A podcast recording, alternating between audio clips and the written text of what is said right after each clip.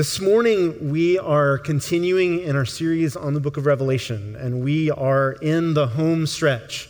So sometimes things have been hard, sometimes things have been confusing, but we are now in the series of chapters where we're not just telling you God wins, you actually get to read it, that God wins. Super excited this morning to uh, be sharing with you about the marriage supper of the Lamb or the wedding feast of the Lamb. So I'm going to invite Caleb this morning to read to us.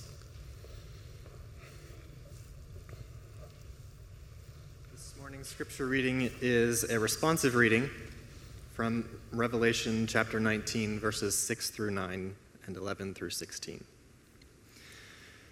Then I heard what seemed to be the voice of a great multitude, like the roar of many waters and like the sound of mighty peals of thunder, crying out, Hallelujah! For the Lord our God, the Almighty, reigns. Let us rejoice and exult and give him the glory. For the marriage of the Lamb has come, and his bride has made herself ready. It was granted her to clothe herself with fine linen, bright and pure. For the fine linen is the righteous deeds of the saints. And the angel said to me, Write this Blessed are those who are invited to the marriage supper of the Lamb. And he said to me, These are the true words of God. Then I saw heaven opened, and behold, a white horse. The one sitting on it is called Faithful and True and in righteousness he judges and makes war. His eyes are like a flame of fire, and on his head are many diadems, and he has a name written that no one knows but himself. He is clothed in a robe dipped in blood, and the name by which he is called is the Word of God. And the armies of heaven, arrayed in fine linen, white and pure, were following him on white horses. From his mouth comes a sharp sword with which to strike down the nations, and he will rule them with a rod of iron. He will tread the winepress of the fury of the wrath of God the Almighty. On his robe and on his thigh he has a name written King of Kings and Lord of Lords. This is the word of the Lord. Thanks be to God. Let's pray for a moment. Almighty God, we long for this day, but until this day that we're about to read about, we ask that you would keep us, preserve us, draw us closer to yourself, make us more like you. Pray this in your name. Amen. All right. Well, this morning, again, I said the marriage supper of the Lamb, the wedding feast of the Lamb, the wedding supper of the Lamb, depends on how your Bible wants to call it.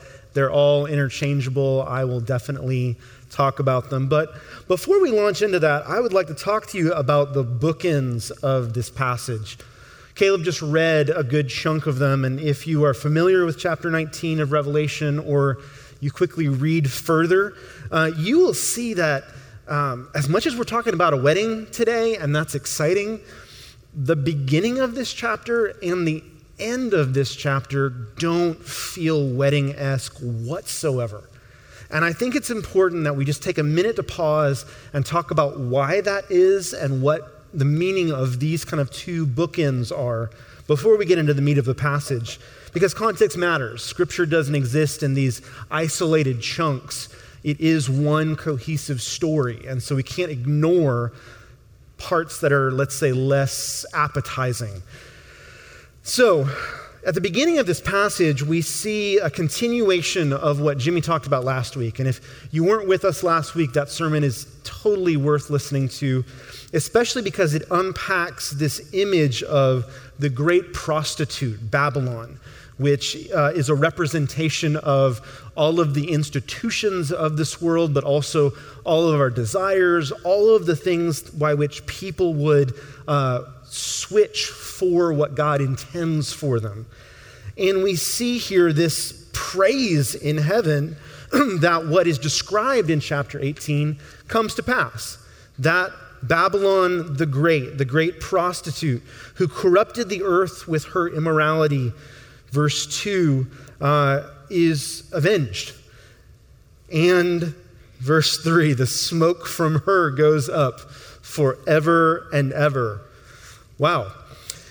Then we skip on to verse 11 to the end of the chapter, and we again see a scene of war, of battle.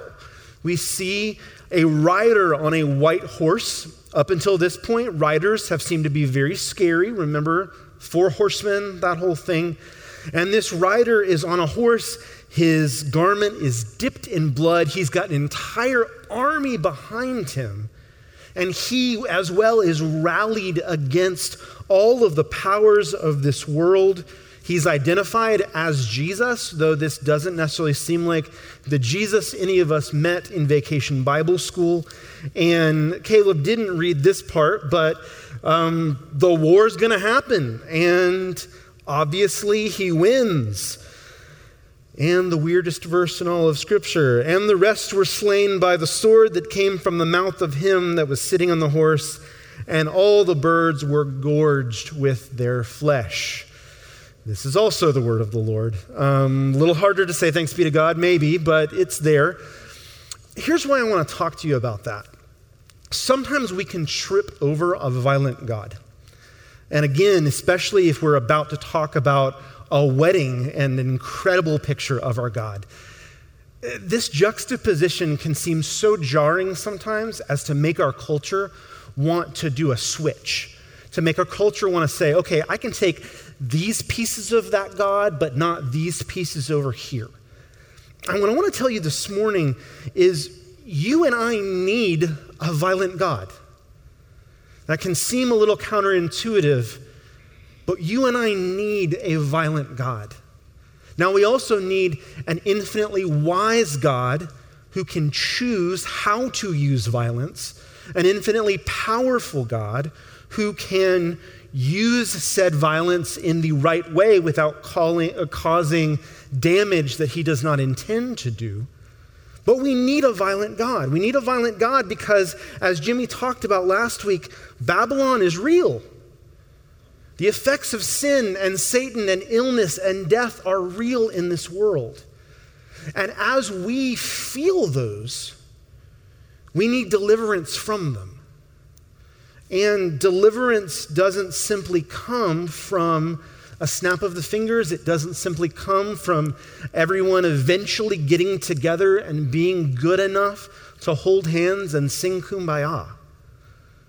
Now, I praise God for the efforts of peace, even efforts that we're seeing of unity among some of our world leaders over the last week or two. I continue to pray for Ukraine, but I, have had a number of conversations, for instance, with individuals, both students and adults, about Ukraine over the last week and a half. And it's, it, it's, it's mind boggling to see that we hold in tension this deep feeling of desire and sadness and lament and also a deep apathy that says, you know, it's there, but it's, you know, oceans away and not a big deal. We need a God who is sad about such pain and death, and we need a God who will do something about it. And so, in passages like the beginning and the end of chapter 19, we see that kind of God we see a God who rescues and a God who rescues fully. A God who is sad about injustice and a God who does something about it. Not simply sanctions or resolutions, but final, evil ending power. And so we worship him.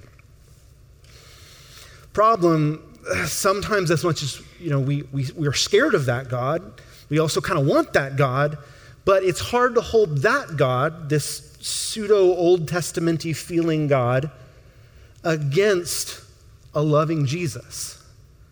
But the text does just that right now. And that's why it's important for us to mention these bookends. Because in the middle of smoke going up forever and ever, and birds gorging themselves on the flesh of evil forever, is a wedding and it's important to talk about. The wedding feast. Again, and I heard what seemed to be the voice of a great multitude, like the roar of many waters, like the sounds of mighty peals of thunder, crying out, Hallelujah! For the Lord our God, the Almighty, reigns. Let us rejoice and exult and give him the glory. For the marriage of the Lamb has come, and his bride has made herself ready. It was granted to her to clothe herself with fine linen, bright and pure, for the fine linen is the righteous deeds of the saints. And the angel said to me, Write this Blessed are those who are invited to the marriage supper of the Lamb. Now, this is one of those passages of Scripture that uh, I want to both caution us and encourage us. Caution you, don't bring too much of your own cultural constructs to bear on the passage. At the same time, at least bring some of them. All right, weddings are fun and awesome and exciting. Some of you are preparing for a wedding even today. At the same time, others of you, marriage is a hard topic. You might be unmarried and have a desire to be married. You might be uh, someone who is divorced or who is widowed, and there is a deep uh, sense of lament and sadness associated with the idea of marriage. I get that. I think actually that's one of the reasons why putting this passage, it is the central focus of the chapter, but it doesn't come without the bookends. To be honest, this almost sounds like a, a trivial thing, but it's actually a big deal. If um, sometimes when I teach this to students, especially to teenage boys, they deeply struggle with the idea of associating at all with being a bride. It's just hard. It's an image that's hard. And whether that's you or whether that's you because of understandings of marriage, understand this is not the only image we get of the church. Again, that's why the bookends are important. But it is a worthwhile image. We're going to get an army here later, but we're a bride.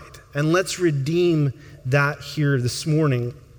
But I want you to think when you think of this idea of, of the wedding supper of the Lamb, we need to bring into it celebration. We need to bring into it joy. This is the culminative event of everything that has happened in Scripture. This is the kingdom of God, again, finally winning. And we're actually going to see this happen um, a couple of times in the next couple of chapters. It's describing the same event so it's not like the end of The Lord of the Rings where you think it's the end and you leave the theater and then it's not there and then you do it again and then it's not there. No, this is the same thing we're seeing a couple of different times. You'll see it again in chapter 20 when we see talk of this beast and him dying. No, this is um, another version of this culminative moment in all of history where sin and Satan and death are gone forever. And eventually, we'll see again another version of it described in greater detail when we see in Revelation 21 that there's no more crying, there's no more tears, there's no more darkness at all. God Himself becomes the light. Now, different cultures will emphasize different um, aspects of things in their rituals. Most Western weddings, uh, we actually emphasize uh, purity we emphasize holiness, we, we emphasize the solemnness and the importance of the vow, of the commitment itself. Um, those are great and wonderful. Um, they're not the only things, of course, obviously, in marriage, and they're not the only things that get emphasized, especially if you've ever been um, at a non Western wedding or even a wedding uniquely both Western and non Western. Um, if you've ever been before to an Indian wedding, color, smell, sound, dancing, these are all um, things that would actually probably be more familiar to John as he's writing this and to the readers of John than our wedding ceremonies today, with kind of the more divisions of ritual and whatnot. Again, not a bad thing at all, but wanting you to picture this because it's yet another place where I think culturally we have this idea that the end of all things, heaven, the, the heaven coming to earth, the, the, the culmination of everything, is kind of like spiritually boring. You know, th- this idea, you might think of like a wedding feast. Well, does this mean that like there's just an infinitely long table and Jesus is kind of over there at one end and I fall somewhere on, you know, the seating arrangement and eventually, you know, he will work his way over to say hi to me or something like that? these are honest pictures. You can look at art of the wedding picture of the, uh, the wedding supper of the Lamb and see layouts like that. We shouldn't think of it that way. Many weddings at this time were multi day events, multi day events of feasting and of toasting, of dancing and of joy. And in the same way, as we near the end of the book of Revelation, we just need to check ourselves again and again that the end of all things is not an end of all things, it is a recommitment a recreation of all of the things you and I find incredible God given joy and excitement and fulfillment in, stripped of their sin, stripped of their darkness, stripped of their death. I said it a month and a half ago, but I'll say it again. You are actually probably more bored right now. Not, just probably, you are more bored right now than you ever will be. Why? Because God will renew his creation, and you will live in a new heaven and a new earth that is meant for you. It is meant for you to commune with God. It is meant for you to co- commune with that which He has made. We need to envision a party. Now, all that being said, let's look at a piece of art for a second. I was a, um, my first job actually was an art educator um, and so please excuse me if I geek out and give you more detail here than you actually want. Um, this is one of the most important pieces of art in the world. It's called the Ghent altarpiece. Um, it's in Ghent, Belgium. Um, it was painted in the 1400s by Hubert and Jan van Eyck, um, famous realist Renaissance painters. It actually falls because of, it's important because it falls right in this sort of hinge point gap between the Middle Ages, where they painted stuff really crazy, and uh, then the Renaissance, where they started to move back into realism, um, and they were kind of the forefathers of that. Um, it's also one of the most stolen artworks in all of history. It's been stolen 13 times. Napoleon had this, Bismarck had this, Hitler had this, writing Calvinists at one point had this. And by this, we're not just talking about a painting. We're talking about a 14 and a half foot by 11 and a half foot series of cabinets. It was an altar piece, not a painting. So it would have been effectively, if you kind of see the stairs here, imagine an 11 foot tall series of wardrobes here on the stairs. And here's the cool thing normally these would have been um, closed. And there would have been some artwork on the front, and it's really, really cool. But on feast days, like wedding feast, they would open up the doors. And this beautiful color would fill the cathedral. And this would be right in the center. In fact, the, the whole altarpiece tells the story of God and his people from Genesis to Revelation, beginning to end. But this is the center, and it is called the marriage supper of the Lamb. Now, as I said, it's 600 some odd years old. Um, this is the middle, the lamb. Back in the day, most of the uh, painting that was done was done with egg tempera, um, which means our, uh, paint that was made at least in part with egg yolks and other things, and then it was varnished the same way. And so, if you've ever seen an old painting, there's lots of uh, cracking. It often yellows. You can kind of see the uh, lamb right here in the middle. And so, of course, there has to be a restoring that's done to try to strip away and revarnish to protect the artwork. And this being a 600 year old series of paintings that have been stolen 13 different times that we know of, um, it needs a lot of restoration from time to time. And the first restoration was in 1550, about 100 years or so after it was painted. I'm going somewhere, I promise. Some of you are like, this is awesome. Others of you are like, art class. Um, here's what's interesting In 2017, the Belgian government again commissioned a number of restorers using modern techniques to restore this artwork. What the restorers found when they were restoring it was that this lamb was not the original center of the painting.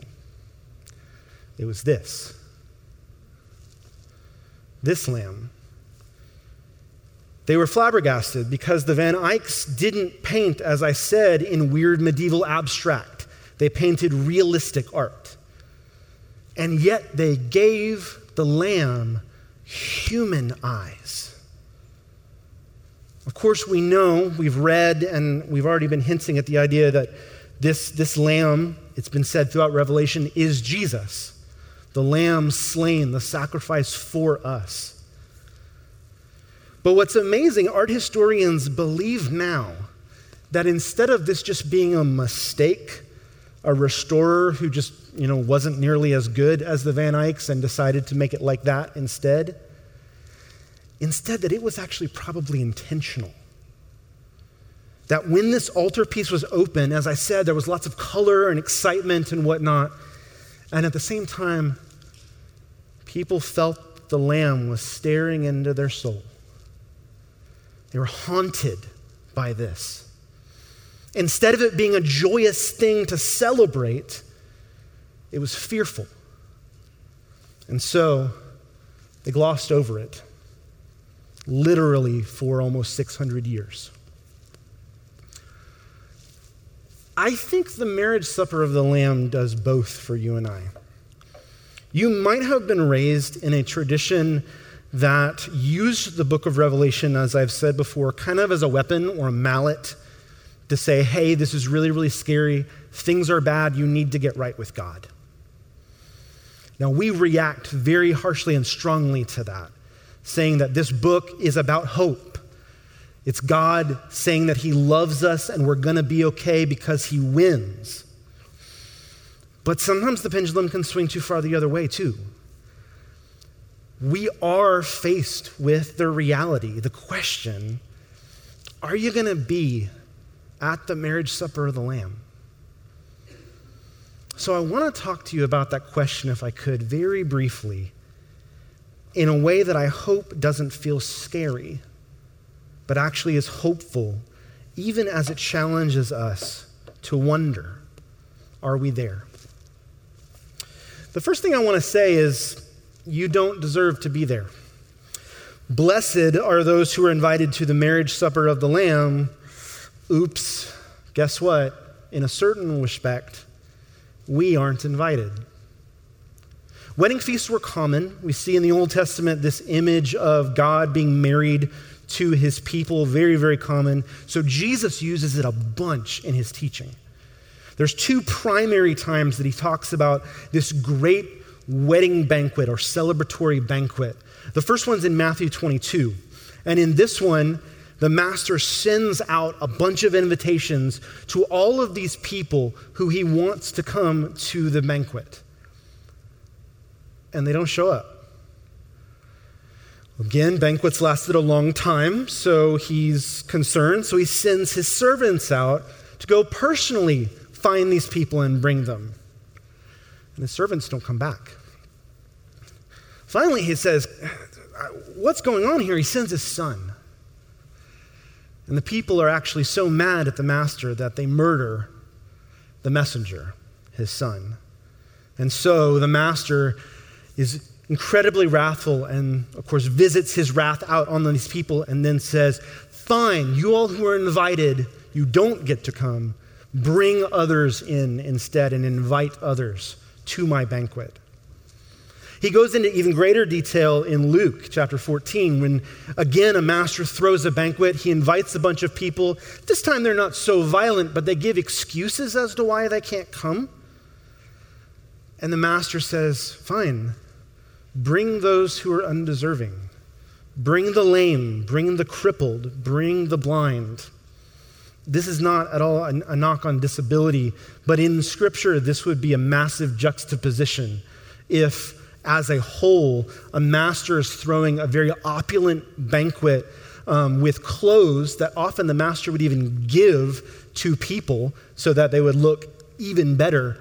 Um, and suddenly you look out, and those who are, have these clothes on are those who would never be seen at any kind of social event in Judaism whatsoever. You and I don't deserve to be at the wedding feast of the Lamb, but we're there. And we're there because of Jesus, the, the groom. The groom literally made it so that the people who were supposed to come and decided not to come get replaced by those who have no reason to be there and yet are. If, if you this morning or, or any morning that you sit and worship here are like, this is, you know, this is my thing, this is my cultural thing. I come here, I like the music, or I like the people, or I like the person next to me and they come, so I show up. I would challenge you.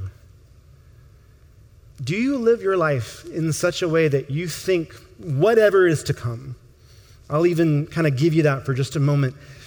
That whatever is to come, that you are good enough, strong enough, powerful enough to get there, to make it, to be worthy. Friend, that is exhausting us as a culture. It is killing us as a culture to think that we're good enough and then having to live up to that every second of every day. You don't deserve to be there, and that's okay because the groom has made a way. Now, that might be a bunch of you, but I'll tell you at least where I'm at. I love Jesus, I know Jesus, but I will tell you where I often find myself is that I think I'm going to be the schmuck in the corner who like snuck in through the like waiter entrance in the back of the wedding feast. And I'm going to kind of be hanging out there in the corner and I'm going to smell bad and I'm going to like look like I don't belong at all but like I'm the crazy uncle third removed that had to be there. That's who I think I am most of the time. Because even though I know I don't deserve to be there and I know what Jesus did for me, I kind of sometimes will leave it there. Because I know my heart, I know how I struggle. But Scripture doesn't leave it there.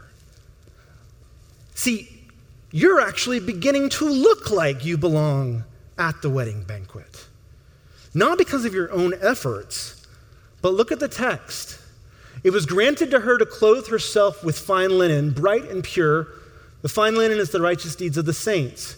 This is one of the few times that um, I would uh, like one version of the Bible against others. Um, the ESV does do a really good job here of emphasizing not this, what? I have to clothe myself for this banquet? No, but this. It was granted to her to clothe herself. God is enabling you, even now, to start looking like the incredible, awesome, multicolored, multi layered party bride that will one day be at the wedding supper of the Lamb. I know you struggle with sin. I know you struggle with not having victory over the thing that you have been struggling with for 20 years in your Christian life. And I know sometimes, because I feel it too, that sometimes you sit there and you start adding up the years and you're going, Am I missing God? Is He missing me? Is something just not there? Am I off? Is this always the way it's going to be? But God does tell us in His Word that He has prepared good works for us to do, that we might walk in Him, and He is transforming us more and more into the likeness of Jesus so that we do those very things. That actually means God looks at you and He sees two things, right even now. He sees Jesus, He doesn't see your sin, He sees Jesus, but He also sees all of the incredible, wonderful things that you are doing in His world that He has equipped and prepared for you to do. Not out of some way of trying to impress him, not out of some way of trying to make it so that, yes, I am actually worthy of that invitation that I got. No. It's because he loves you and he has granted to you to begin to look more and more like him, to begin to look more and more like the bride that we will one day be. So, friends, I mean, we all need to be realistic. We need to talk about our sin. We need to uh, be accountable to one another. Please don't hear me, uh, you know, belaying any of that. But I think sometimes we're really hard on ourselves. I think sometimes we forget the gospel, the whole gospel. We apply this get out of hell free, I like Jesus, he likes me enough to keep me around card.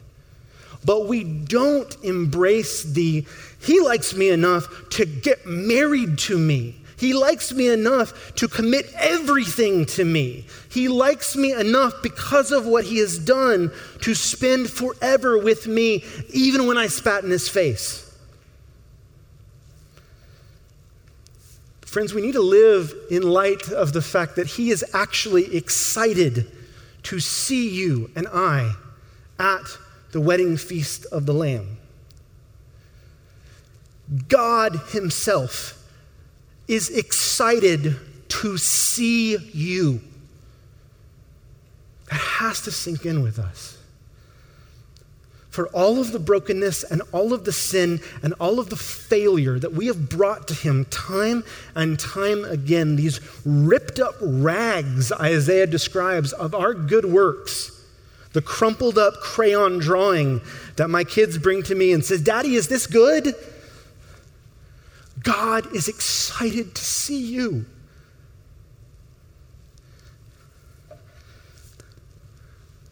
So that kid there you don't recognize him, just shave this a little bit. I hadn't eaten uh, since like 10 o'clock that morning. It was 7 o'clock that night. I was nauseous. At one point, I had started to do this. Um, I was late for my own wedding. I missed my uh, parents and grandparents all walking down the aisle because it was an outdoor wedding and there was no place for us to like hide. And so we were down the street at Starbucks and, you know, get a furious call. They're walking down the aisle. They're walking down the aisle. So, of course, had to run. But she was hiding in a limo the whole time. And so, you know, I got to see Chrissy's face and I just lost it. And I lost it and this is just an earthly marriage. I mean, I love my marriage, it's wonderful, but it's hard. Even that day was hard. We have mixed emotions and feelings and memories of it. But one day, we will have a perfect wedding. If you haven't been married and you long to be married, you will have a perfect wedding.